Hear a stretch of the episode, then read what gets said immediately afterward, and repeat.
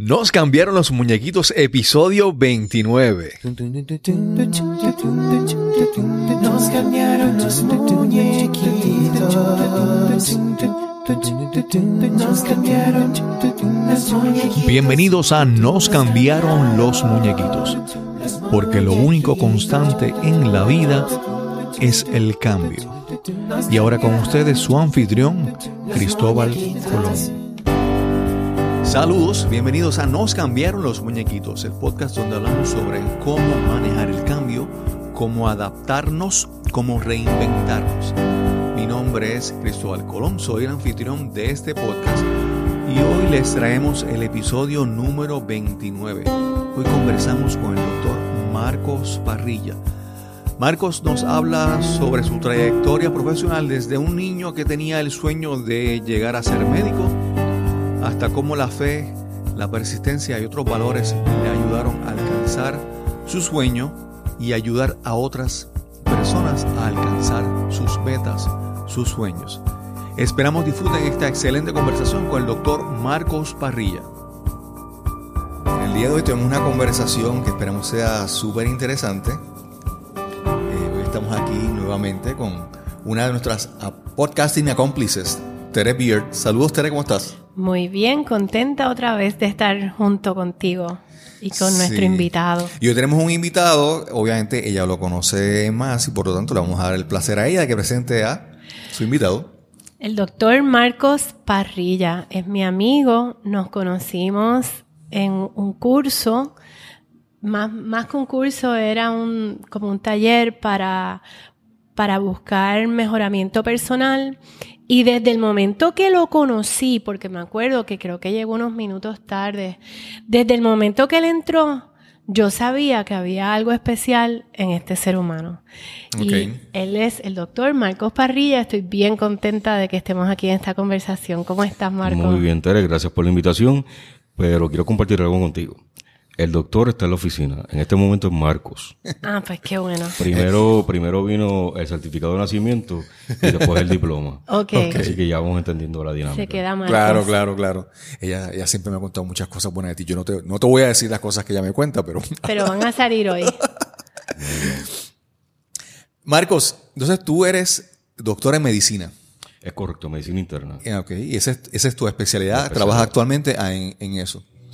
Pero yo he visto, tenemos mucha gente conocida en común, con trasfondo, vamos a decir, no me gusta usar esa palabra porque suena como palabra que todo el mundo eh, la usa, ¿verdad? Trillado, digamos como enfoque hol- holístico, ¿verdad? Conocemos a muchas personas con este enfoque de buscar salud de manera natural, con prácticas eh, que no son tan invasivas, prácticas como eh, yoga, nutrición y todas esas cosas. Pero entonces, ¿cómo tú incorporas, o sea, médico internista y todas esas cosas, tú incorporas eso en tu práctica diaria? Con todo aquel paciente que entiendo que tiene la apertura para recibir la información, lo hago. Claro que sí. Ok. Hace muchos años atrás tuve la, la vivencia de poder estudiar sobre la medicina holística Ok. y vi las bondades que tiene en términos de los efectos en la salud. No solo la salud física, sino también la mental, la social y la espiritual. Porque somos seres humanos integrados donde no puedes disociar Ajá. un aspecto de la persona fuera de lo que viene siendo la parte física, la parte emocional y la parte mental. Y que muchas veces esa disociación es lo que causa enfermedades. A veces estamos como que queremos fra- nuestra vida fragmentada, lo emocional, las relaciones acá, el trabajo acá, y somos como que personajes diferentes de nuestra vida. Y a veces esa separación como que nos causa estrés y conflictos y problemas, ¿verdad? Yo entiendo que todo es una armonía. Cuando se rompe esa armonía, Claro, entras claro. eh, fuera de ritmo. Ok. Y estar fuera de ritmo en medicina se conoce como arritmia. Y una arritmia puede ser algo letal. Exacto, Razón exacto. por la cual tratamos de estar siempre en la armonía. Ok. Entonces, háblanos un poco, ¿verdad? Para tener el cuadro completo de, de tu preparación como médico y después otros adiestramientos que has tomado en, en, esas, en esas otras áreas. Pues yo soy producto de la Universidad Central del Caribe, Escuela de Medicina, actualmente ubicada en Bayamón. Me gradué en el año 93. Luego pasé un año a, a Texas para hacer mi primer año de medicina interna. Regreso a Puerto Rico y completo la especialidad de medicina interna aquí en la isla, en el Hospital Ramón Ruiz Arnau, en Bayamón. Ok. Eh, una vez termino medicina interna, tenía en la mente y en el corazón ser geriatra, Ok. pero estudié con muchos sacrificios económicos Ok. y era necesario comenzar a trabajar. La historia me parece conocida también. Y pues nada, no es que tenga un sueño incompleto, inconcluso, todo lo contrario, la gran parte de mi población son pacientes geriátricos. Ok. He tomado cursos de educación médica continuada que me ha permitido poder manejar esta población. O sea que quizás en el papel no está, pero en el término de la ejecutoria pues lo realizo a diario. ¿Y qué te dio por escoger la escuela de medicina? Esa pregunta me encanta y te voy a decir la realidad. Mira, eh, cuando solicité, solicité la escuela de medicina por primera vez, eh, no fui aceptado en la escuela de medicina del país, Ok. la de la UPR. Ujú. Y eso pues no me limitó para seguir mi sueño de niño. Claro. Desde los cuatro años yo quería ser médico. Estaba muy claro que esa era mi meta, ese era mi norte. Y estaba trabajando como vendedor en la Yosten, vendía sorteadas de graduación por la isla. Y un día pasó por la Escuela de Medicina de Calley y cuando vi los ranchones de tabaco convertidos en escuela, Ok. cuando vi la Trinitaria florecida a todo su esplendor y un empleado de mantenimiento se me acerca y me abre las puertas y me recibió con tanto cariño, me llevó directamente al área de la administración y la administración me recibió no como si fuera un desconocido o un prospecto estudiante, Ok. sino como si fuera parte de la familia. Esto es lo que yo quiero, esto es Claro, lo que claro, yo merezco. claro, claro. Y en la Universidad Central del Caribe se convirtió en mi norte, en mi deseo, en mi casa. Qué bien, qué bien. ¿Y, y para poder entrar allí, fue un proceso fácil o como... Bueno, un proceso como todo estudiante de nuevo ingreso, unas entrevistas, unos exámenes, eh, había que, una vez te aceptan, tenías que llevar la matrícula, que recuerdo en aquel momento era 7.500 dólares, eh, los cuales no existían desde el punto de vista material en la cuenta bancaria de mi mamá, Ok. la cual tampoco tenía cuenta de banco, Ok. ¿De, de qué pueblo tú eres original? de Caguas. De Caguas. Pero entonces, algo que me encanta de Marcos es que tiene la tendencia presente de, de tener la fe. Todo el tiempo, desde que yo tengo uso de razón, de que Marcos es Marcos, desde niño, tengo una comunicación directa con Dios y su poder de creación. Ok. Y estoy muy consciente. Y cuando vino el momento difícil, donde mi mamá no tenía los recursos para poder costear ese primer semestre de la escuela de medicina, y yo descubro que esa era la realidad que ella me estaba escondiendo, Ajá. yo fui, me acosté en la cama boca arriba y dije, padre, yo sé que el dinero para entrar a la escuela de medicina está y tú lo provees. Y el resto es historia, aquí estamos. ¿Y cómo llegaron, perdona ahora sí, cómo llegaron a esos 7500? Pues mira, resulta que mi mamá le comenta a la hermana de mi abuela, Titi Golín, Ajá. que me habían aceptado de la escuela de medicina, eso fue un domingo, y, y que le estaban solicitando 7.500 dólares. Ok. Y le comentó que había ido a una financiera, me voy a reservar el nombre, Sí. Ya cuando decís financiera, tú sabes el tipo de... eh, tan solo le ofrecieron 1.500 dólares. sí. Y esos 1500 le iban a salir como... Entonces yo iba por el pasillo cuando escuché esa conversación, regreso a la cama y ocurre el evento que te acabo de mencionar. El martes siguiente llega la hermana de mi abuela, Titi Julín, Ajá. con un cheque de 7.500 dólares, cheque Ok. de ger- gerente de un banco que ya no existe en el país, Ok. y una libreta de banco donde ella iba a depositar un dinerito mensual cada vez que recibiera su cheque de seguro social. Y tu tía, eh, era su, ¿cómo te digo? ¿Verdad? Sus, sus recursos económicos eran eh, buenos o estaba haciendo un gran No, sacrificio con eso, con yo ese. vengo de una familia de mucho, de mucho trabajo. Ella había trabajado en la industria de la aguja en los Estados Unidos. Y era una persona mayor, estaba en los ochenta y pico. Claro, y, claro. Y simplemente tenía una, una, una, unos, Unos ahorros, sí, unos ahorros. Y los puso a su disposición porque ella sabía que de los cuatro años yo mencionaba en mi familia que iba a ser médico. Ok, ok. Entonces, como Dios contestó mi petición de camino a la escuela de medicina, que le pedí a mi mamá que me acompañara, dato curioso, ella me dijo, Marco, ya tú eres un hombre adulto, tú no tienes, yo no tengo que acompañarte a llevar este cheque de matrícula. Y dije, pero yo entiendo que ella Claro, claro. es partícipe de esta historia. De ese logro. Claro, claro. Y sería bonito que me acompañara. Entonces, cuando voy conduciendo por el barrio Camarones de Guaynabo Ajá. hacia Bayamón, eh, hice un compromiso con Dios. Que tú contestaste mi oración y yo te prometo que tan pronto me gradúe voy a crear una beca para que ningún estudiante pase por, pase por esta situación que Claro, yo experimenté claro. hace unos días atrás. Claro, claro. Y eso es agradecimiento. Sí, mi mamá siempre me enseñó que la vida tú tienes que ser agradecido. Y a través de la espiritualidad, a través de vivir la vida intensamente, me he dado cuenta que lo único que te da realmente provecho y te multiplica todo es el agradecimiento. Mira, hace, hace unos episodios anteriores tuvimos una entrevista con, con otra persona que, que también te reconoce, él se llama Robert Morales. La historia de Robert es una cosa espectacular. Eh, resumiéndola, Robert estuvo, después de una niñez de mucho problema, Robert estuvo 30 años en las drogas.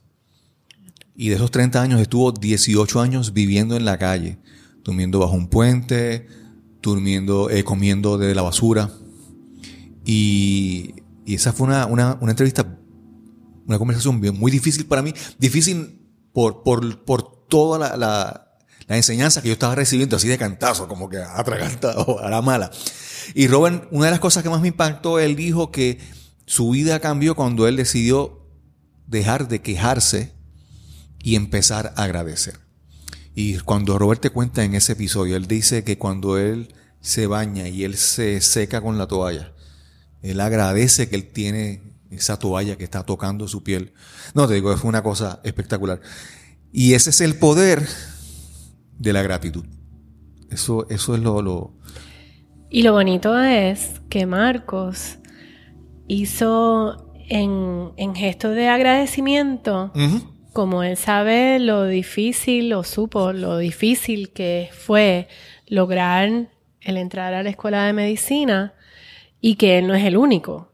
Entonces crea este fondo de beca para ayudar a que otros estudiantes, pero lo hizo de manera eh, callada, de manera secreta, o sea que estos estudiantes no sabían en- por 25 años, ¿verdad? Hace como nueve años atrás que me invitaron para que saliera a la luz pública Ok, en una actividad que se llama Investidura de Bata Blanca. ok.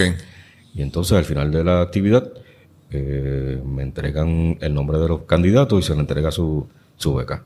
Wow.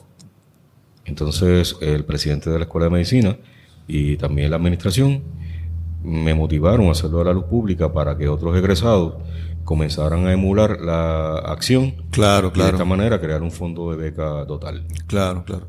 Sí, porque cada, cada acto que uno tiene, ¿verdad? El darla a, a la luz pública puede, puede tener, ¿verdad? Un, dos resultados, dos vertientes. La vertiente es de que entonces uno puede utilizar eso darlo a la luz pública para alimentar el ego. Alguna gente puede hacerlo así, otra gente lo puede hacer simplemente para que otras personas eh, lo escuchen y emulen, ¿verdad? Y hagan lo mismo y compartan lo mismo, ¿verdad? Que eso, eso es lo, eso es lo bueno de eso. Eh, ¿Y has tenido eh, contacto con algunos de los beneficiados con la beca? ¿Has, has sabido algo después de su, de su caminar, de su crecimiento, de eh, si están trabajando? ¿Has tenido alguna? Qui- Quisiera decirte que sí, pero han habido dos que me han enviado cartas de gracia que llegan a mi oficina Qué al bien. año de haber recibido la, la beca. qué bien. Pero qué lo bien. importante no es que ellos se mantengan en comunicación con Marcos. Lo importante es que yo sé que terminaron la carrera y que siguieron hacia adelante. Claro, no, no, el, el asunto es eso, es, es saber que esa ayuda Fue fue, efectiva. fue efectiva. Yo, yo, yo a veces paso eh, con amigos, familiares. A veces uno se le presenta la, la oportunidad de uno dar ayuda a una persona y a veces uno dice, ¿sabes qué? A veces puedo ayudar y la ayuda, o sea, doy algo y realmente ayuda. Y hay veces que tú dices, no, yo no te, no te voy a ayudar porque lo que estoy haciendo por ti no, no te ayuda realmente, ¿verdad? Entonces, uno quiere que la ayuda que uno ayuda a los demás, que le dé a los demás sea de esa, de esa positiva que hizo diferencia. No esa ayuda que uno le da a las personas y las personas eh, te usan como muleta o se recuestan de ti, ¿verdad? Y es bueno saber que, ¿verdad? Que lo que tú aportaste tuvo beneficios, tuvo resultados positivos. Marcos, y de todas estas prácticas que a través de los años has ido aprendiendo, que aparte de la medicina, pero que las incorporas en tu diario vivir, ¿Cómo tú haces para motivar que algunos de tus pacientes también consideren integrar estos cambios de vida? Mira, cuando el paciente llega a la oficina y está frente a mí, lo primero que yo hago es escucharlo. Y lo escucho detenidamente y si en algún momento recibo la señal de que está ávido a recibir este tipo de información, yo no guardo silencio, yo lo comparto. Claro, claro. Porque esto no es para todo el mundo. Exacto. El que tenga oídos, que escuche. Por otro lado, eh, cuando vamos al examen físico y el cuerpo del paciente me comienza a hablar, Ok. porque el cuerpo del paciente te habla, si tú lo sabes escuchar. En ocasiones, pues, les hablo directamente. En otras, simplemente me mantengo en el método científico que me enseñó la escuela Claro, de medicina. Claro. Dependiendo la apertura que tenga el paciente o la necesidad genuina, entonces me abro con la persona y le entrego estas herramientas. Ok, ok. Y entonces, ¿qué? Hablamos sobre tu preparación con, en medicina, pero entonces en estas prácticas adicionales que has incorporado, ¿qué estudios has realizado? Eh, ¿Qué otros? He tenido la oportunidad de ir a Harvard Medical School para tomar el curso de resiliencia con el doctor Herbert Benson. Ok. Eso fue para el año eh, 2011. 2011. Eh, también tuve la oportunidad de eh, tomar otro curso para el año 2014. Y me di cuenta que en gran medida muchas de las condiciones de salud de las personas, no de los pacientes, de toda persona, Ajá. tiene una base emocional. Claro. Definitivo. Claro. Y si tú ayudas a que él lo entienda y lo comience a trabajar, el resultado de tu tratamiento alopático es mejor. Claro, claro. Claro, pero hay un detalle aquí, que he también aprendido a observar cómo es que Marco piensa, cómo son sus pensamientos y lo aplico a mi persona. Claro. Y entonces después lo, lo llevo Sí, a la población que sí, manejo. Obviamente eh, es imposible que tú intentes sanar a los demás si no estás buscando también sanar algo en ti, ¿verdad?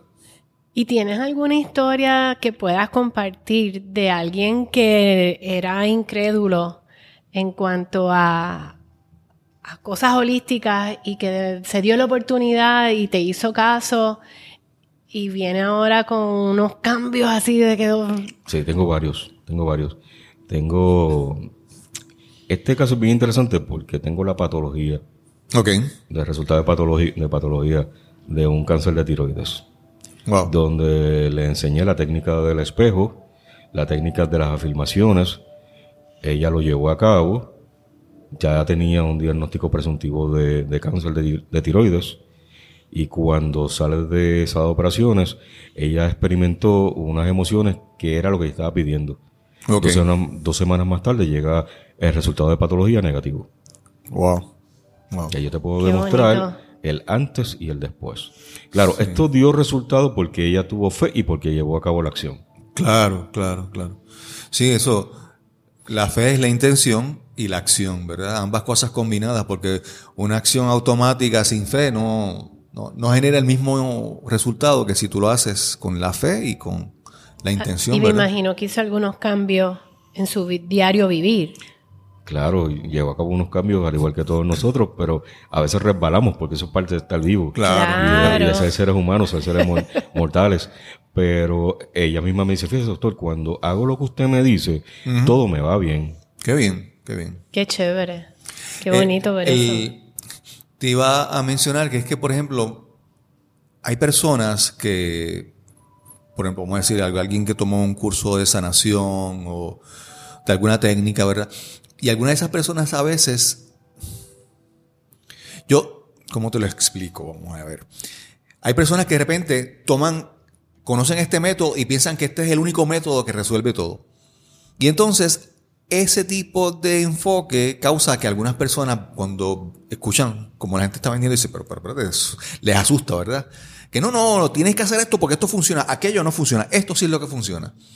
Y entonces es como que ese conflicto aleja a posibles eh, personas que se puedan beneficiar de eso. Pero cuando tú, cuando tú estás hablando de que tú tienes tu medicina convencional y si el momento y la persona son adecuados, tú le hablas, ¿verdad? Si veo algún tipo de receptividad. Exacto, pero no es que apertura. rechazas, es que No, es, no. es- es inclusivo, ¿verdad? Y algo muy importante, yo no impongo. Exacto. Yo simplemente menciono. Exacto. Si la persona responde, entonces yo continúo.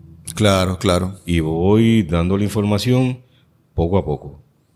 Porque si veo que en algún momento eh, ponen freno Hay resistencia. Claro, claro. o hay resistencia, yo no puedo alterar el curso de la medicina alopática, que es en la cual yo estoy entrenado. Claro, sí, tú tienes una, una responsabilidad con, con eso. Eh, eh, un médico tiene una, una licencia legal y una serie de, de- un código de ética que obviamente tiene que, que seguir.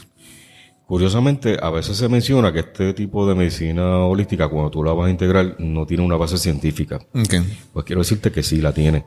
Hay varios estudios que están corriendo ahora mismo en Harvard a través de mindfulness, donde se identifica que sí, esto va de la mano. Claro, claro. Simplemente que tienes que hacerlo de una manera bien documentada para que puedas ver los efectos. Claro. Exacto. Y te iba a decir que muchas veces vemos muchas prácticas y si uno las está, las analiza o las observa con, pues, con una mente analítica, ¿verdad? Imparcial, uno puede ver las cosas en las que coinciden, ¿verdad? Eh, en esta práctica te pueden hablar de los chakras, de los siete chakras y cómo eh, la energía que se representa y las emociones que se asocian. Y aquel te habla de los meridianos y aquel te habla de los puntos donde ponen las agujas. Y, y sin embargo, tú, si tú miras lo que hay en común, todos coinciden en que, en que tu cuerpo hay energía. Eh, la sangre corriendo es energía, los impulsos eléctricos en tu mente, en tus nervios son energía. Y entonces hay muchas cosas en común, ¿verdad? Entonces uno tiene que buscar, si todos, en- todos coinciden en algo, pues ese, es posible que eso es lo que coinciden, es verdad. O sea, no es buscar en qué es la diferencia, no, porque esto lo hacen no, porque el Reiki pone las manos y no toca, y no, y este hace masaje, ¿verdad? Es buscar las cosas en común para entender que sí, que sí hay algo de, verdad en eso. Y, y es bueno ahora ver que cada vez más hay estudios que demuestran que son, que son efectivos de verdad. Y, y como te digo, si uno tiene herramientas, si, mientras más herramientas uno tenga, pues uno mejor, uno las aprovecha todas, las integra todas. 4.500 años antes de, de Jesucristo, los egipcios habían identificado todo esto Ujú, ujú. y están documentados en unos papiros. Claro. Pues, ¿Por qué no añadir esa información a la que tenemos en nuestra actualidad para de esa manera, de manera integral, poder darle salud a los pacientes? Claro, claro. Recuerdo. El- Sí, porque no tienen que ser todo farmacología. Hay muchas hierbas naturales que de ahí salen muchos medicamentos. Que es la base. Sí. Y reconocer que todas, muchas de estas conexiones que hay son bidireccionales. Por ejemplo, tu salud física va a afectar tus emociones, pero también de allá para acá. Tus emociones van a afectar tu salud física. Tu salud mental va a afectar tu salud física. Y así es, es bidireccional en ese aspecto, ¿verdad? Que no es eh, exclusivo, vamos a decirlo así de esa manera, ¿verdad? Recuerda que toda manifestación orgánica también va a tener una manifestación inorgánica. Sí, sí. Te iba a mencionar el caso de, del- de este, lo- los famosos, no sé, recuerdo cuándo esta surgió por primera vez, pero los cuatro humores, ¿verdad? De la bilis, la flema, eh, el- la sangre, y que como esos cuatro humores del cuerpo, porque son cuatro líquidos, ¿verdad? Controlaban el estado de ánimo. Desde entonces se habla que, que, que hay una conexión de cuerpo, emociones, eh, espíritu y todo. Mira, cuando una persona está molesta, le suben las bilis, esas son las agruras. Ok, ok. Y cuando tú ves la expresión facial, esa cara arrugada es por la acidez de la bilis. Sí, sí. Oh, Sí, sí, sí. Cuando ves una persona caminando lenta, es porque la sangre está bien espesa, está pesada. Ok. Y terminan en qué? En infartos y derrames. Claro, claro. Claro, claro. Qué Es, interesante. es- es- es realmente increíble. No, y, y, y para y para una persona que, que, que no, ah, yo no creo en eso, pues mira, obsérvate, cuando tú estás en una situación que, que te emociona o te pones nervioso, ¿qué, qué sientes? ¿Sientes maripositas en tu, en tu estómago? ¿Sientes una sensación física en tu cuerpo ahí? Obviamente, tu cuerpo responde a eso. Y aún se podrá ser incrédulo, pero es verdad. Y el cuerpo responde porque le estás cambiando los muñequitos a tu cerebro. sí, sí, sí. Marco, y cuando tú empezaste en este, en- a integrar otras técnicas con la medicina, ¿qué, qué te llevó, cómo, em- o sea, esa primera vez, qué te llamó a buscar más yo soy, allá? Yo soy atrevido, Tere. Esa es la- eso es algo que me define. Yo fui tímido por muchos años y un día me cansé de ser tímido. Ok. En el año 1977. Ok. Y tú puedes lograr todo lo que tú deseas si te atreves. ¿Pasó algo ese, en ese año específico que, que hubo, que Sí, hubo, hubo sí. ese cambio? Sí, me voy a confesar. Tuve, me regañó, mi, mi mamá me regañó Ok. porque mi conducta era demasiado fuerte. Ok. Y entonces me trepé al techo de la casa y empecé a hablar con una estrella. Ok. Oh, wow. Y le dije a ella que estaba cansado de ser tímido Ok. y que de ahora en adelante no quería ser más tímido. Al otro día fui al colegio como que más bravo, más decidido. Ok. y una de las cosas que me propuse fue eh, tener buenas notas. Ok. Y vi cómo cambiando la actitud, perdiendo la bendita timidez, que hoy la describo como un pecado en contra de uno mismo, mi mundo comenzó a expandirse. Pero en aquel momento era un, un adolescente. Claro.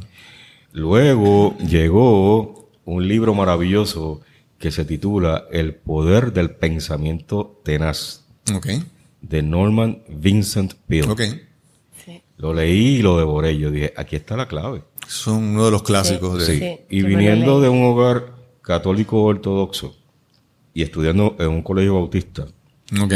yo dije, pues si yo tengo lo mejor, es cuestión de integrar todo esto. Claro, claro. Y según lo hice en mi adolescencia, lo he seguido haciendo hasta, etapa, hasta esta etapa adulta de mi vida. Claro.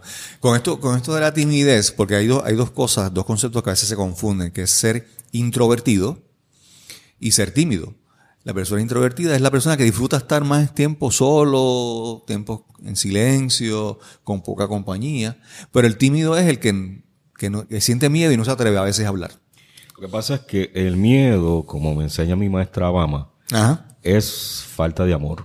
Exacto. Y en la medida que he ido amando a Marcos cada día más, sin entrar en vanidad ni egocentrismo, pierdo el miedo Sí, sí, sí. y me puedo manifestar mejor. En nuestra, en nuestra conversación que tuvimos con Bama, recordamos un libro que fue de los primeros que yo leí adolescente, vamos a decir así, de entrando posiblemente a la universidad, y era de Gerald Jan Polsky, Love is Letting Go of Fear. Y él te explica en ese libro que todas las emociones son o amor o miedo. Todas son combinaciones de ambas. Que ¿verdad? salen de ahí. Exacto. Todas se pueden explicar en ese sentido.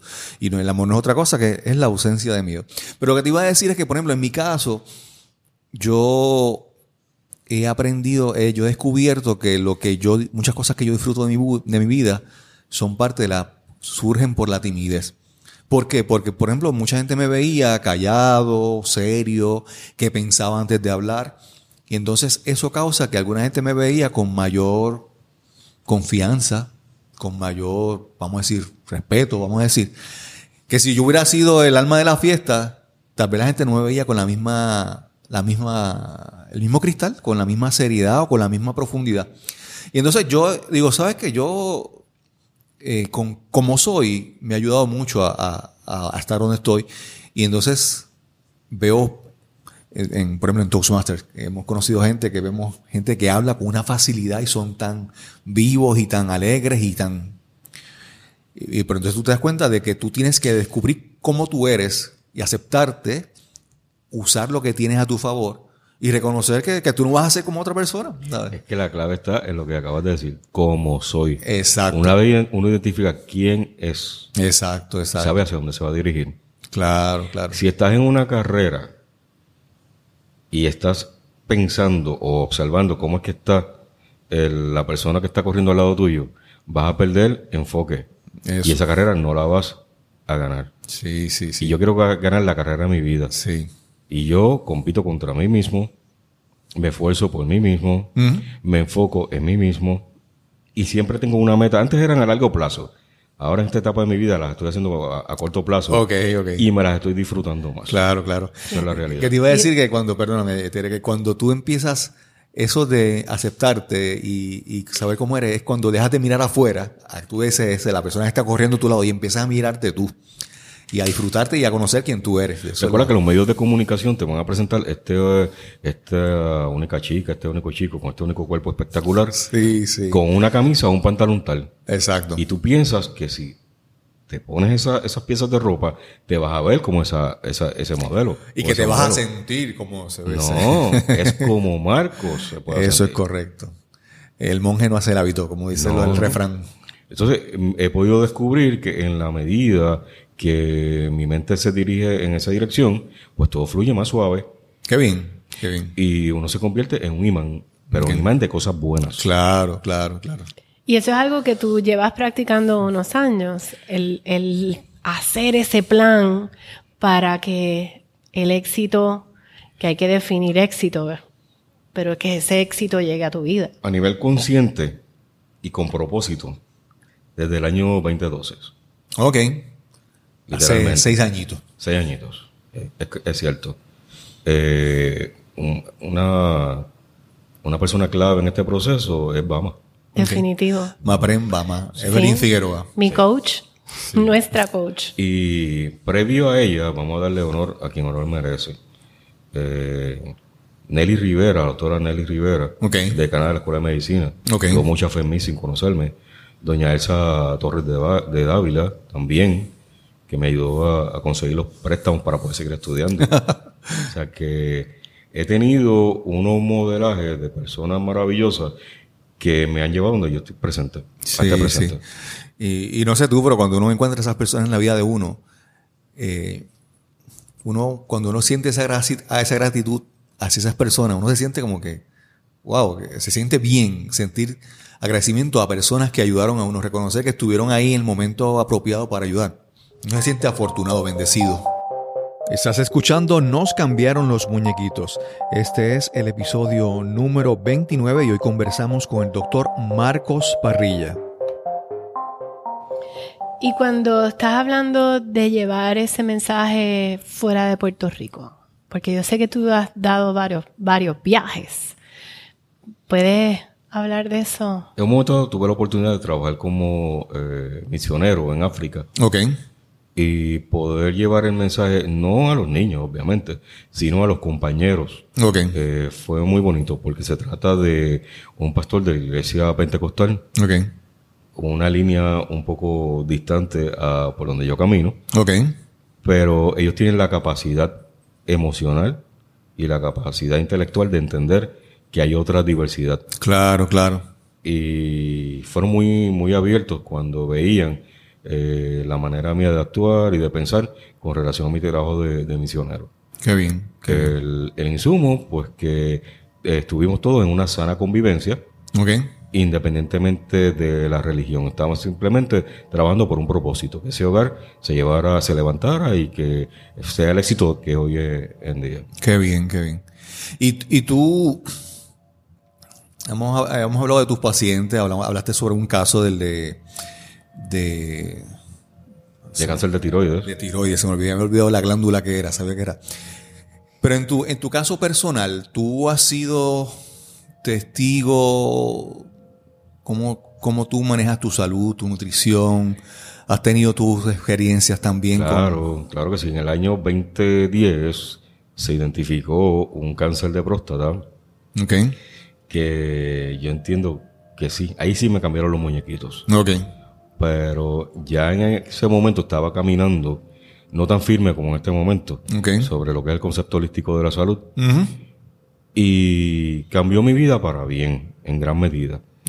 Este, fui diagnosticado para el mes de agosto. Ya para octubre estaba sometido a una cirugía.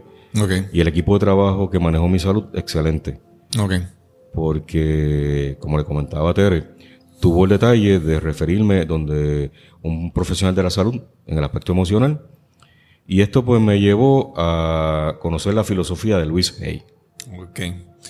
Bama también. Bama. Sí, sí, sí. Posteriormente es que llega Bama. O sea que todo ha sido eh, de una historia pasamos a la otra. Ok. ¿De qué manera me ayudó? Pues sencillo, Yo sabía que mi cuerpo iba a sufrir unos cambios, pero que eso no me iba a definir. Ok. Eh, yo soy un ser humano, soy un hombre, y no el pene no me iba a definir, Claro, claro. pero sabía que si aplicaba todo lo que había aprendido, yo podía recuperar mi salud. Claro. Y gracias a Dios y gracias a todos estos conceptos, pues puedo gozar de una salud perfecta y de una salud sexual maravillosa. Súper, súper. Y ahí integraste también el ejercicio, que no es nada más Sí, medicamento. ahí la, mi trainer, Liraima Torres, yo le digo la Cherry, me enseñó una serie de ejercicios para piernas, Ok. cosa de fortalecer el músculo pubococcigio. Ujú. De esa manera, pues pude resolver la incontinencia urinaria. Ok. Ya no utilicé más eh, pañales desechables. Ok. Ok. Por otra parte, el foli fue removido a los seis, a los seis días de la cirugía gracias a este tipo de ejercicios también. Súper, súper. Nunca vi el cáncer como una como algo que me limitara, tampoco lo vi como que me restara, ni desde el punto de vista como ser humano, ni desde el punto de vista de masculinidad. Claro, claro. Simplemente fui, me lo vi como esto es un evento que surgió, yo lo voy a trabajar y soy exitoso porque eso es lo que me corresponde vivir. Claro. Y eso es bien interesante que a veces lo que mencionas, de, lo que hemos mencionado, de, de ir incluyendo cosas. Por ejemplo, mencionaste a, a Liraima, que, es, que ella es eh, coach, ¿verdad? Eh, Es entrenadora personal. personal en bienestar integrado. es, es, tú no puedes pensar que vas a usar, por ejemplo, no, yo me alimento bien, eso es suficiente. No, eh, tienes que trabajar también tu cuerpo y, y tú dices, no, pero estoy haciendo yoga. No, pero también se ha demostrado que si tú haces ejercicios con pesas, obtienes unos beneficios. Entonces, uno tiene que integrar más cosas, digo, siempre, siempre que sea accesible y posible para uno. Uno integra todas estas cosas.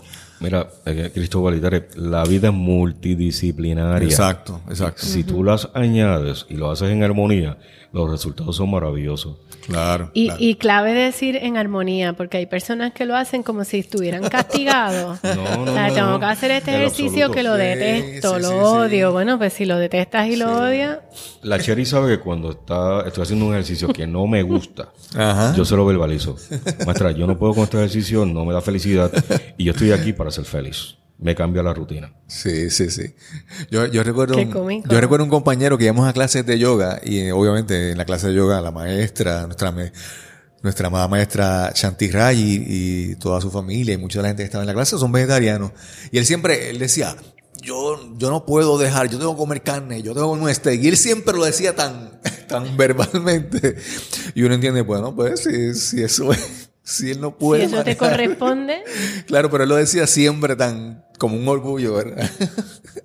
Un amigo de nosotros que hace tiempo era. Mamá, mamá dice que ya no, no ingiere nada que contenga ojos.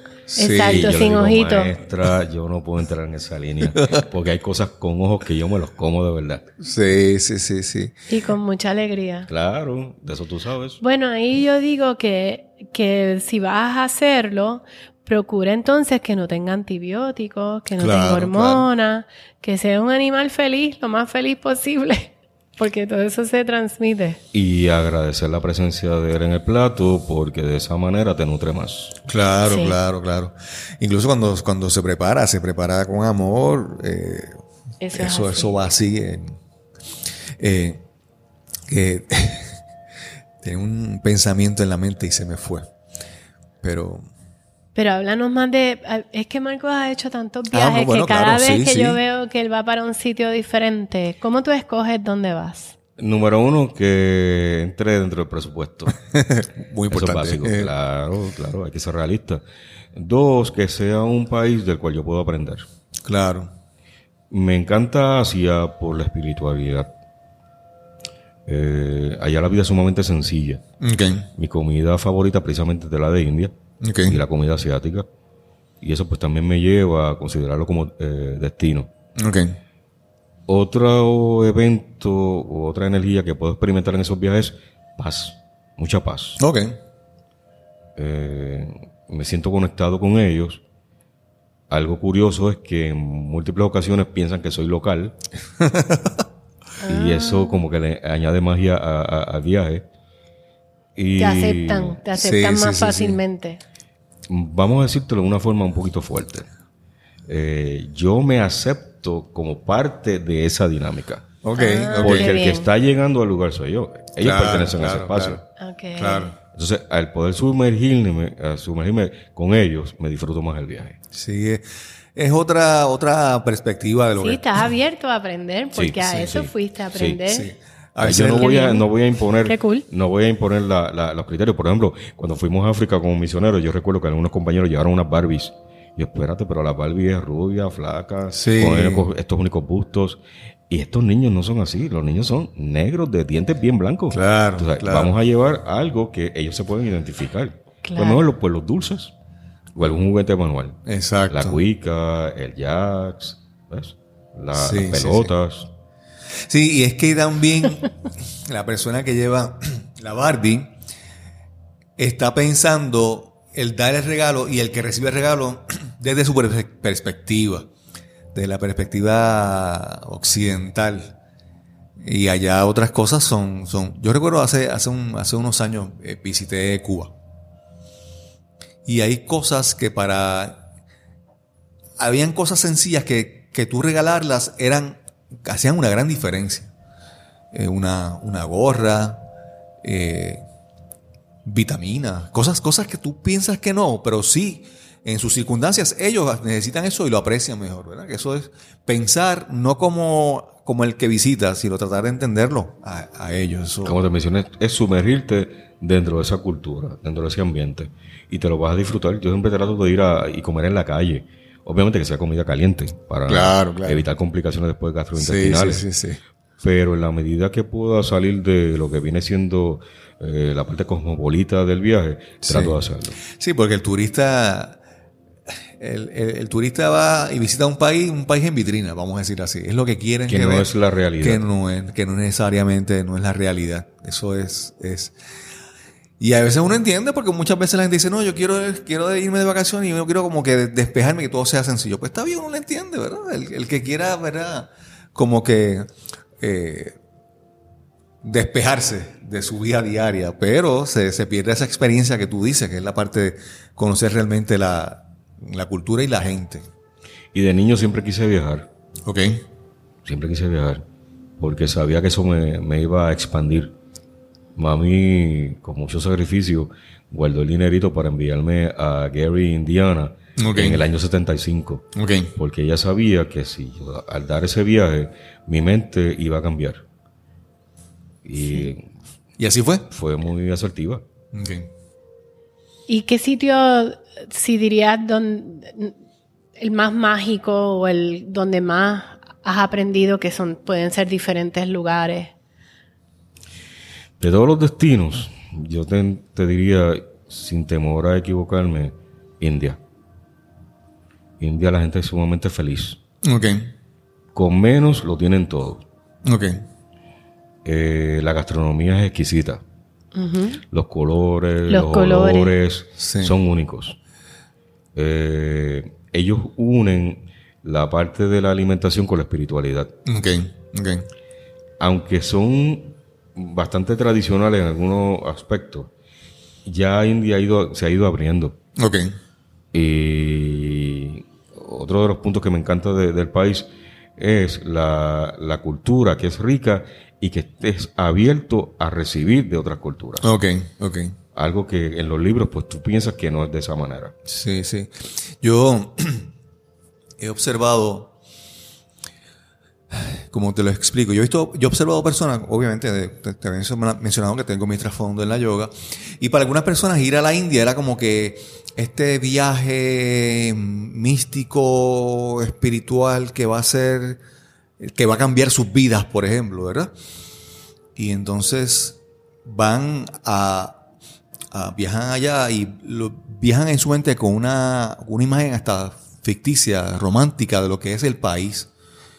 Y entonces, pues sí, mira, hay muchas cosas, pero también es un país, hay vida diaria, hay seres humanos, hay de todo. Y muchas regiones diferentes. Exacto, exacto. Lo importante es entender que buscar el crecer o la iluminación o mejorar o aprender puede ser en cualquier lugar. O sea, el aprendizaje está sales de aquí a la esquina y te encuentras con alguien y aprendes. El aprendizaje está en uno mismo. Exacto. Donde estés vas a aprender. Sea en la India, sea en Japón o donde sea. Pero no pienses que, que el, que el apre- el aprendizaje, la experiencia se va a dar y va a ocurrir cuando llega allá porque el sitio es mágico. Sí, hay una magia, ¿verdad? Hay unas cosas, pero, pero, pero está en ti. Querer aprender donde, donde quiera, donde quiera que estés. Lo que acabas de decir me encantó.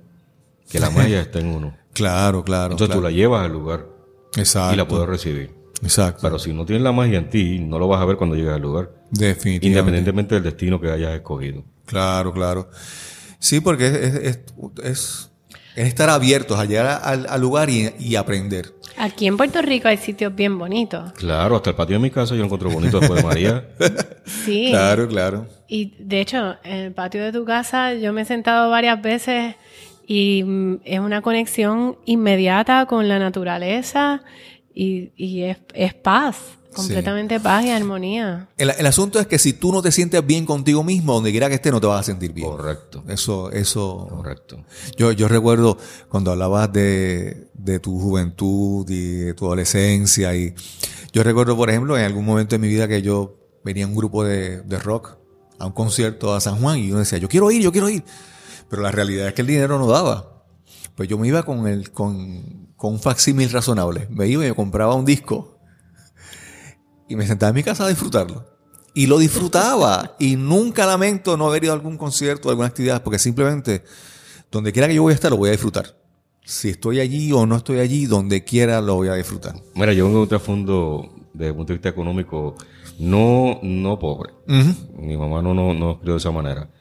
Cuando no había para algo, ella no decía, no hay, ella decía, no es el momento. Ok, ok.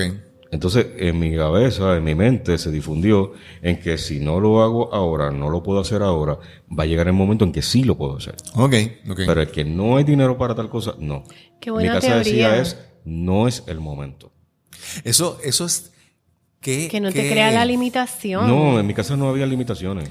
Pero lo que te quería decir, qué importante es la palabra precisa en el momento correcto. Esas palabras que decía tu mamá, que no eran, eran sencillas, pero han cambiado, definieron quién tú eres, ¿verdad?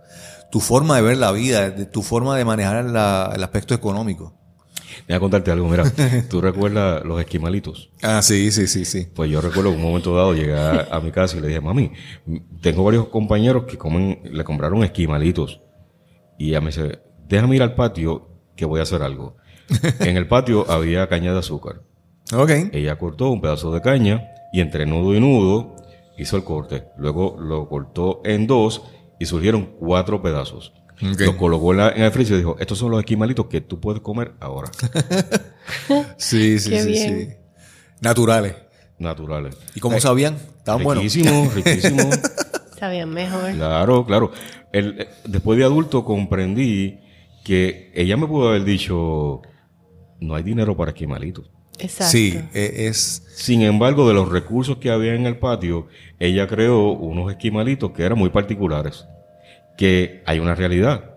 Otros de mis compañeros no tenían ese tipo de esquimalitos, pero yo sí. Exacto. Claro, claro. Tu claro. mamá era bien creativa. Y sabia, creo. Yo Además, entiendo que dentro de su carácter fuerte, porque yo me crié en un régimen militar, ella fue creativa, fue astuta, y bien amorosa. un carácter fuerte. Tú la conociste, Esther, un carácter fuerte. Sí, sí, Pero sí. ella decía que conmigo tenía que ser mano dura, porque si no, entonces me la iba a ir de las manos. Claro, claro. Yo, yo te quiero, eh, eso, eso cuando mencionaste como, como explicaba que, que no era el momento para esto.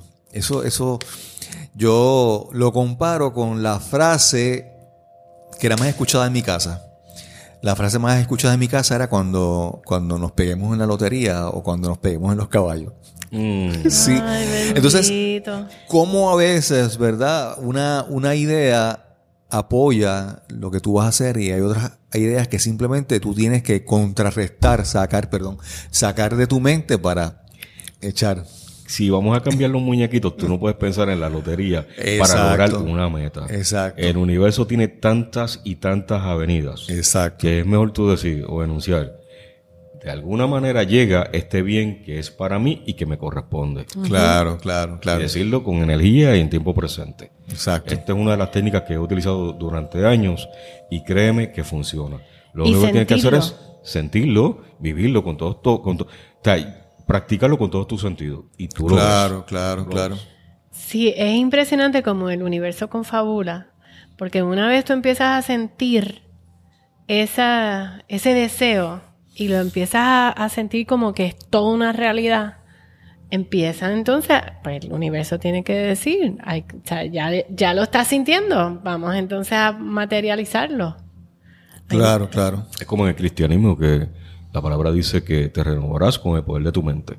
O sea, ya la Biblia te está hablando que tú puedes cambiar los muñequitos desde el punto de vista mental. Claro, claro. Y en el budismo todo es mente. Claro, claro. Todo está, todo radica ahí. Claro.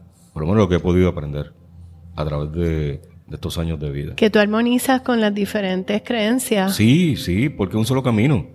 Exacto. Hay tantas enseñanzas.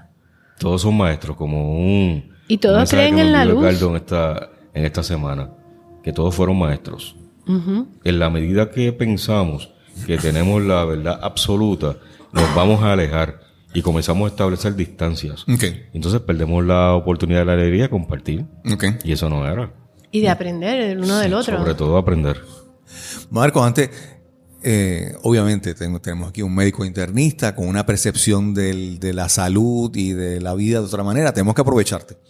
Si tú tuvieras que mencionar tres, tres recomendaciones o tres asuntos que las personas deben tomar en cuenta, tres prácticas o tres hábitos para decir, vamos a decirlo así, tres que para comenzar a transformar su vida, su salud física y emocional, ¿qué, qué tres cosas tú puedes recomendar así a la ligera? A la ligera, número uno, una buena nutrición. Si te alimentas bien, tu sistema va a funcionar bien. Ok, Número dos, una buena nutrición del cerebro. ok, Si piensas bien, todos esos neurotransmisores van a estar en armonía y todo te va a ir bien. Y cuando dice nutrición es lo que entra a ese cerebro, Ese lo cerebro. que tú escuchas, lo que tú ves. Y tercero, ser feliz. Ok. Te alimentas por la boca, te alimentas por la mente y ser feliz. Perdona que quiera, era como que es que quiero empujarte que abunde un poquito más, pero cuando yo pienso, cuando tú dices que ser feliz, es que mucha gente piensa que ser feliz es un resultado No. y ser feliz es una decisión. Ser feliz es una decisión y un proceso. Claro, Y ser feliz es ahora. Claro, claro, Es ahora. claro. Que ahí viene el mindfulness. Exacto. Sí, porque Vivir es- el momento, el Vivir el presente. momento. Sí, porque y ser- disfrutártelo. ser- Aún en momentos difíciles. claro, Mira, claro. el lunes pasado yo tuve una situación en mi núcleo familiar. Estaba con mi hermana y mi amigo Ricardo. Y fue un momento de mucha tensión. De mucha, mucha tensión. Y yo me detuve a pensar, yo dije, bueno, la cara, la luna tiene dos caras, una que brilla y otra que está opaca. Claro, En claro. este momento estoy en la opaca.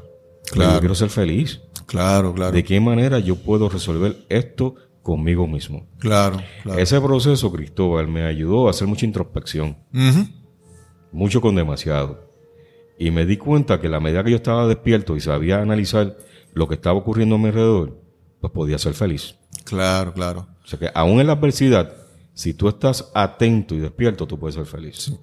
Es que hay que reconocer que esos estados de ánimo o esas emociones o esas sensaciones son, no te definen, son estados transitorios. Sí, eso es momentáneo. Tú puedes estar contento en este momento, puedes estar triste en ese momento, pero esa contentura, esa alegría o esa tristeza o esa melancolía no eres tú.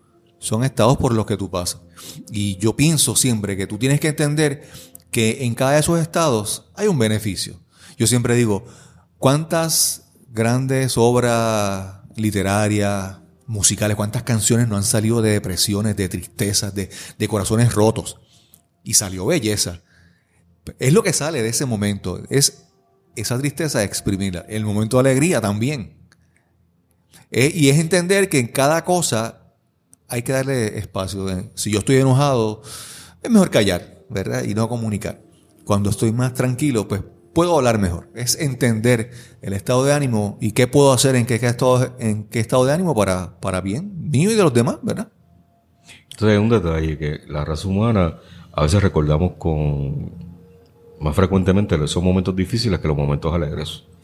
Una técnica que yo usaba en, en la universidad cuando tenía alguna nota que en algún examen que no era la que yo esperaba, recordaba el día de mi graduación de cuarto año. Ok. Y cuando me entregaron una o, o dos medallas de acuerdo a la asignatura, yo decía, si lo logré en la, en, en- en la graduación, este examen no me va a definir. Claro, Yo claro. puedo seguir hacia adelante, yo tengo una meta, yo soy voy a ser médico. O sea, Claro. tratar de recordar los momentos positivos, en este caso desde el punto de vista académico, para no permitir que eso fuera un agente catalítico. No, yo tengo que seguir con mis metas, yo tengo que seguir hacia adelante. Y voy a tomar otra vez lo que mencionaste. Mencionaste la nutrición, la buena nutrición, la buena alimentación, la nutrición mental. Y hablar un poquito, ¿qué, qué es para ti nutrición mental? ¿Qué es lo que tú alimentas a tu mente para nutrirla? Sencillo, yo voy a observar cómo son mis pensamientos. Ok. Una vez tú identificas que el pensamiento puede ser nocivo, tienes que soltarlo, dejarlo. Claro, claro, Pero sin resistencia. Claro, claro. Porque si el pensamiento es negativo y te pones con resistencia, hace fuerza, entonces va a aumentar más. Y eso no Exacto, era. Exacto, Tú exacto. lo dejas ir suavemente. Claro, claro, claro. Y tratar siempre de tener un- una, una, una meta, una idea, una imagen positiva, que eso me nutra. Que trate de liberar las endorfinas, la serotonina, la Claro, dopamina, claro. y que me haga sentir feliz. Y te pregunto porque cuando entramos a este lugar que estamos aquí, lo primero que yo asumo debe estar escuchándose en, en la grabación, ¿verdad? En el fondo musical. Incluso esa música que tú escuchas alimenta tu, tu mente, ¿verdad?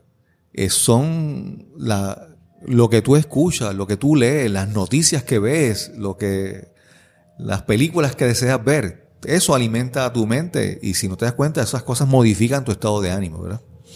Si uno debe comenzar el día con, con un pensamiento positivo. Yo comienzo el día como Dios me trajo al mundo frente a la casa. Ok, Abro los brazos, le doy las gracias a Dios tres veces por el nuevo día ok. y, y comienzo. Eso dictamina cómo va a ser el resto de tu día. Sí, sí. Sí. Dato curioso, me confieso, cuando lo hago todos los días, mi vida se, se torna maravillosa. Ok, Cuando no lo hago todos los días, pago las consecuencias. ok, ok. A veces el, el ahorro, la prisa, pues volvemos a- al hombre viejo, como Claro, comentario claro, que, claro. que se utiliza por ahí, y tú ves, la, tú ves los resultados. Sí.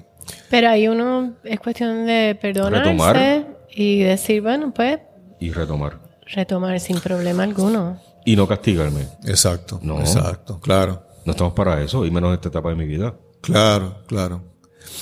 Marco, ya mencionaste al menos dos autores que, que de libros que hicieron diferencia en tu vida. Mencionaste a Louis Hay, mencionaste a, a Norma- Norman, Norman Vincent, Peale. Si, si tuviéramos que identificar algún libro o algún mentor o algún taller importante de tu vida que dice, no, no, este fue el que cambió mi vida, aparte de eso, ¿verdad? ¿Alguno que tú quieras mencionar? Sí. Eh, se llama, eh, el autor se llama Florence Scoble Chin. Ok, Y el libro se titula El juego de la vida. Ok, Y me hizo mucho sentido porque la vida es un juego. ok. Pero para tú poder ganar el juego tienes que saber las leyes y los principios. Sí, las reglas de juego. Si no llevas a cabo esas reglas vas a perder. Claro, Eso claro. me hizo muy- eh, mucho sentido porque fue algo básico. También me enseñó lo que es el- la causa y el efecto. Ok, Si la causa no es buena, el efecto también va a ser negativo. exacto. En la medida que yo pueda formar causas buenas, todo lo que me rodea va a ser positivo. Claro, claro. A veces yo veo esto de, mucha gente dice, no, porque esto es eh, el, la ca- el karma, la mala karma, o, o esto te va a pagar. Yo, yo siempre pienso que el, que el karma es causa y efecto. Bueno o malo, es- uno se cree que uno es el árbitro para decir si es Castigo bueno. de Dios. Sí. No, y es simplemente, es causa y efecto. Yo no lo veo como castigo de Dios. Exacto, es causa y efecto. Número Haces uno. esto, eh, va a resultar esto. Yo no le puedo dar propiedades Exacto. negativas a la fuente de amor. Claro. Pues entonces me estoy contradiciendo. Claro, claro. Eh, número dos, si algo no va como se esperaba, yo tengo que hacer un alto y pensar qué yo hice para estar viviendo este momento presente. Sí, ¿dónde está el aprendizaje? Y entonces viene esta parte interesante. Yo no me quiero sentir culpable, simplemente responsable. Me siento responsable, entonces puedo analizar desde el amor hacia mi persona para no, no volver a cometer ese mismo error. Claro, claro. Y esa técnica funciona. Sí. Yo hay un, hay un, hay una imagen que yo utilizo para yo entender lo que es karma. tú se recuerdas las paletas estas de madera con la con el elástico, con la bolita. Y yo cuando yo uno juega con esa paleta, el que no sabe es el mismo concepto, tú le das y va va a rebotar Va para todos lados. para todos lados, menos- pero el concepto es igual, causa y efecto, le da y rebota, regresa. Pero cuando estás en Dharma, ¿verdad? Que es cuando estás alineado, es- esas son las la gente que le da tan, tan, tan, tan y lo paran. ¿Y cómo lo hace? Es el mismo concepto, ¿verdad? Causa y efecto, pero esta persona está alineado. Y- y lo hace- sabe. En armonía. Y lo hace Sí. sin esfuerzo. Y lo ya una hace vez sin empieza, esfuerzo. ya después hasta mirar para otro lado. Y entonces eso es lo que yo digo, mira, karma y dharma es lo mismo, ¿verdad? Causa y efecto. Eh, lo que pasa es que en un lado estás alineado ya y la cosa fluye y parece fácil, pero es porque llegaste a, un estado de... Esa analogía yo la, la, la hago a mis pacientes, pero con el boomerang. Ok. Para que el boomerang regrese a ti, Ujú. tiene que tener más fuerza. Claro. Si enviaste el boomerang con una buena energía, cuando regrese a ti, esa energía va a estar multiplicada. Claro, claro. Si sale con poca fuerza, poca velocidad, se va a caer a mitad de camino. Claro, claro. O sea, el mecanismo del boomerang va a ser igual. Es la, vamos a decir, la intención, por, Intención, por decir la energía, por decir la energía que le estás poniendo al, al boomerang. Eh, creo que hemos tenido una, una, una muy excelente, y profunda conversación, interesante. Yo espero que nuestra audiencia también lo piense así. ¿Tiene algún, algún comentario final o alguna pregunta antes que se nos vaya? Pues fíjate, estaba pensando, no sé por qué, en los animales. Y no sé si me gustaría saber qué animal tú miras o aprecias, buscas. Pues definitivamente a Libertad y a Diesel son mis perros. Ok. Libertad es Schnauzer, es adoptada. Diesel es un Yorkie, también es adoptado. Eh, una es grande, gris, fuerte, imponente. El otro es negrito, pequeño, frágil. Ok. Vive en armonía. Eh, por muchos años fueron mi compañía eh, en una totalidad. Siendo diferentes, ellos se respetan. Eh, se respetan en- al momento de la comida, al momento de tomar el agua y al momento de dar el paseo. Sí, sí. Hay una que es como su nombre, Libertad. Ok. Ella sale y regresa cuando quiera. El otro no, nosotros tenemos que estar siempre pendiente de él porque se me ha escapado en dos ocasiones. Ok. ¿Qué he aprendido de ellos? Número uno, el amor incondicional. Ujú. Número dos, que son regalos de vida. Sí. Y número tres, que no necesitan hablarme para yo entenderlo y ellos entenderme. Sí. Yo te diría que la mascota es como el, el boomerang. Lo que tú envías allá es lo que regresa. Mi esposa, ella antes no, eso de tener mascota, eso no, con eso ella no iba. Y yo siempre le había dicho que el, primero, para mí las mascotas te permiten entender, aprender más de la raza humana y también de ti, ¿verdad? Eh, una de las cosas que te dicen sobre las mascotas es que un, un perrito hace algo indebido y si tú tienes que regañar, se lo haces en el momento. Pasaron cinco minutos, tú lo vas a regañar y te, y peleas y todo, pero él no sabe, no- o ella no sabe por qué fue, ¿verdad? Entonces uno con, con observando y interactuando con, los, con las mascotas, uno, uno crece como ser humano. Pero si quieres crecer, ¿verdad? Si lo que, si, si tú tienes el perro para cuando salgas por la calle que se vea bien cool, bien chévere, porque tú eres así bien macharrán y el perro es un, un pitbull, ¿verdad? Y quieres para impresionar, pues, pues, no, no funciona. Pero si interactúas profundamente con intención con, un- con, un- con una mascota, tú aprendes tanto. Y ahí está mi esposa que ya ha aprendido tanto con nuestra perrita, con Luna. Entiendo que el- los animales traen mucha alegría. Y hablando lo que acabo de mencionar, ¿verdad? Cuando yo camino con Libertad y Diesel por el viejo San Juan, Ajá. eso es tema de conversación. Ok. Y me detienen para hacerme preguntas de los perritos. y usualmente lo que me detienen, pues, uno tiene unas, conversaciones bastante interesantes. Ok. Y todo es a raíz de la mascota. Claro, claro. Y las conversaciones son positivas. Son positivas. Y tú te das cuenta, eh, la persona que se acerca a ti viene con una vibra muy positiva. Exacto, Y sí. es a raíz de la mascota. Sí, sí, sí. Que nos ayudan. Sí, Las sí. mascotas nos ayudan a llevarnos mejor. Sí. Bueno, Marcos, eh, realmente hemos disfrutado de esta conversación. Gracias, Cristóbal. Eh, Y a Tere. Y espero que, que de esta conversación sigan más encuentros, de seguir conversando y aprendiendo, ¿verdad? Porque de esto se trata. Este, eh, en este podcast, el podcast para mí es es súper fácil. Porque yo no, yo aprendo de los invitados, o sea, de las personas que estamos conversando, tenemos conversaciones y yo, yo ¿verdad? hablo, pero, pero el, el que aporta todo es el invitado y yo me beneficio tanto. Y soy afortunado, agradezco esta oportunidad de, de conversar, reconozco la, nuevamente la importancia de la gratitud, recordando ese, esa enseñanza de Robert, que eso se me queda siempre para toda la vida. Sí, desde el principio que tú escuchas a Marcos, ya, ya te sientes alegre y en armonía y, y aprendo mucho. Me encanta escucharte, Marcos. Yo tengo una hiperactividad innata. Ok. Yo creo que como nunca fui medicado, pues ya tú sabes lo que hay.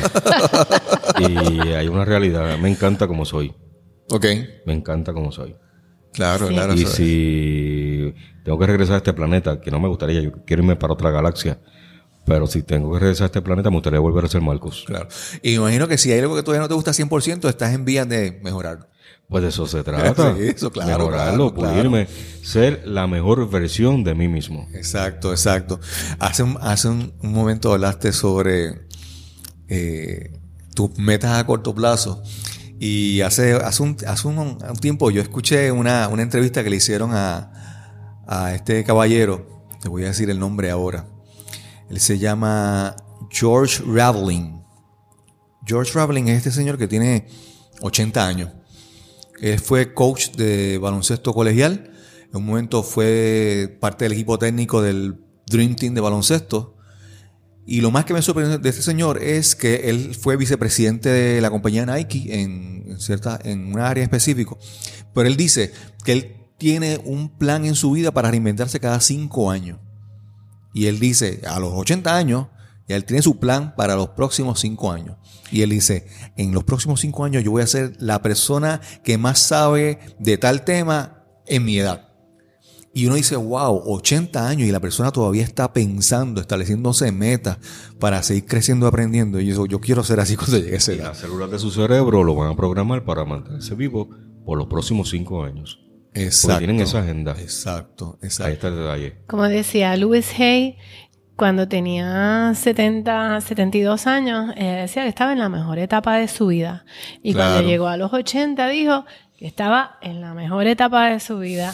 y así cada vez ella, y a los 72 fue que aprendió a bailar salsa. Ella cogía clases de salsa a los 72, cuando todo el mundo era chamaquitos y ella con 72. Pero ella estaba feliz porque Sí, estaba en la mejor etapa de su vida. ¿A qué edad murió Luis? Fue el- 90. El, año pasado, ¿verdad? Fue el 2017. A en lo- agosto 31 del 2017. Exacto, sí, exacto. De 90, No, 90, 90 años. 90 años. Bueno, Marcos, Tere, gracias por participar en esta conversación. Eh, y esperamos, que verdad, que hayan disfrutado de esta conversación y nos Mucho. escucharemos, nos encontraremos en el próximo episodio de Nos cambiaron los muñequitos. Hasta la próxima. Gracias al doctor Marcos Parrilla por esta excelente conversación que nos permite recordar que la fe muchas veces es el ingrediente que sin querer que nos olvidamos, que dejamos fuera de nuestra receta para alcanzar nuestras metas, para alcanzar el éxito. Si no creemos fervientemente en lo que deseamos, en lo que soñamos, posiblemente se nos haga muy difícil alcanzar. Excelente testimonio, excelente conversación con Marcos Barrillo. Solo nos resta agradecerles por su apoyo y atención a este podcast. Gracias por suscribirse a este programa y gracias por las reseñas, los reviews que dejan en iTunes y otras plataformas donde se escuchan podcasts sobre su buena opinión sobre este podcast. Y sin nada más que añadirles, nos encontraremos en el próximo episodio de Nos cambiaron los muñequitos. Hasta la próxima.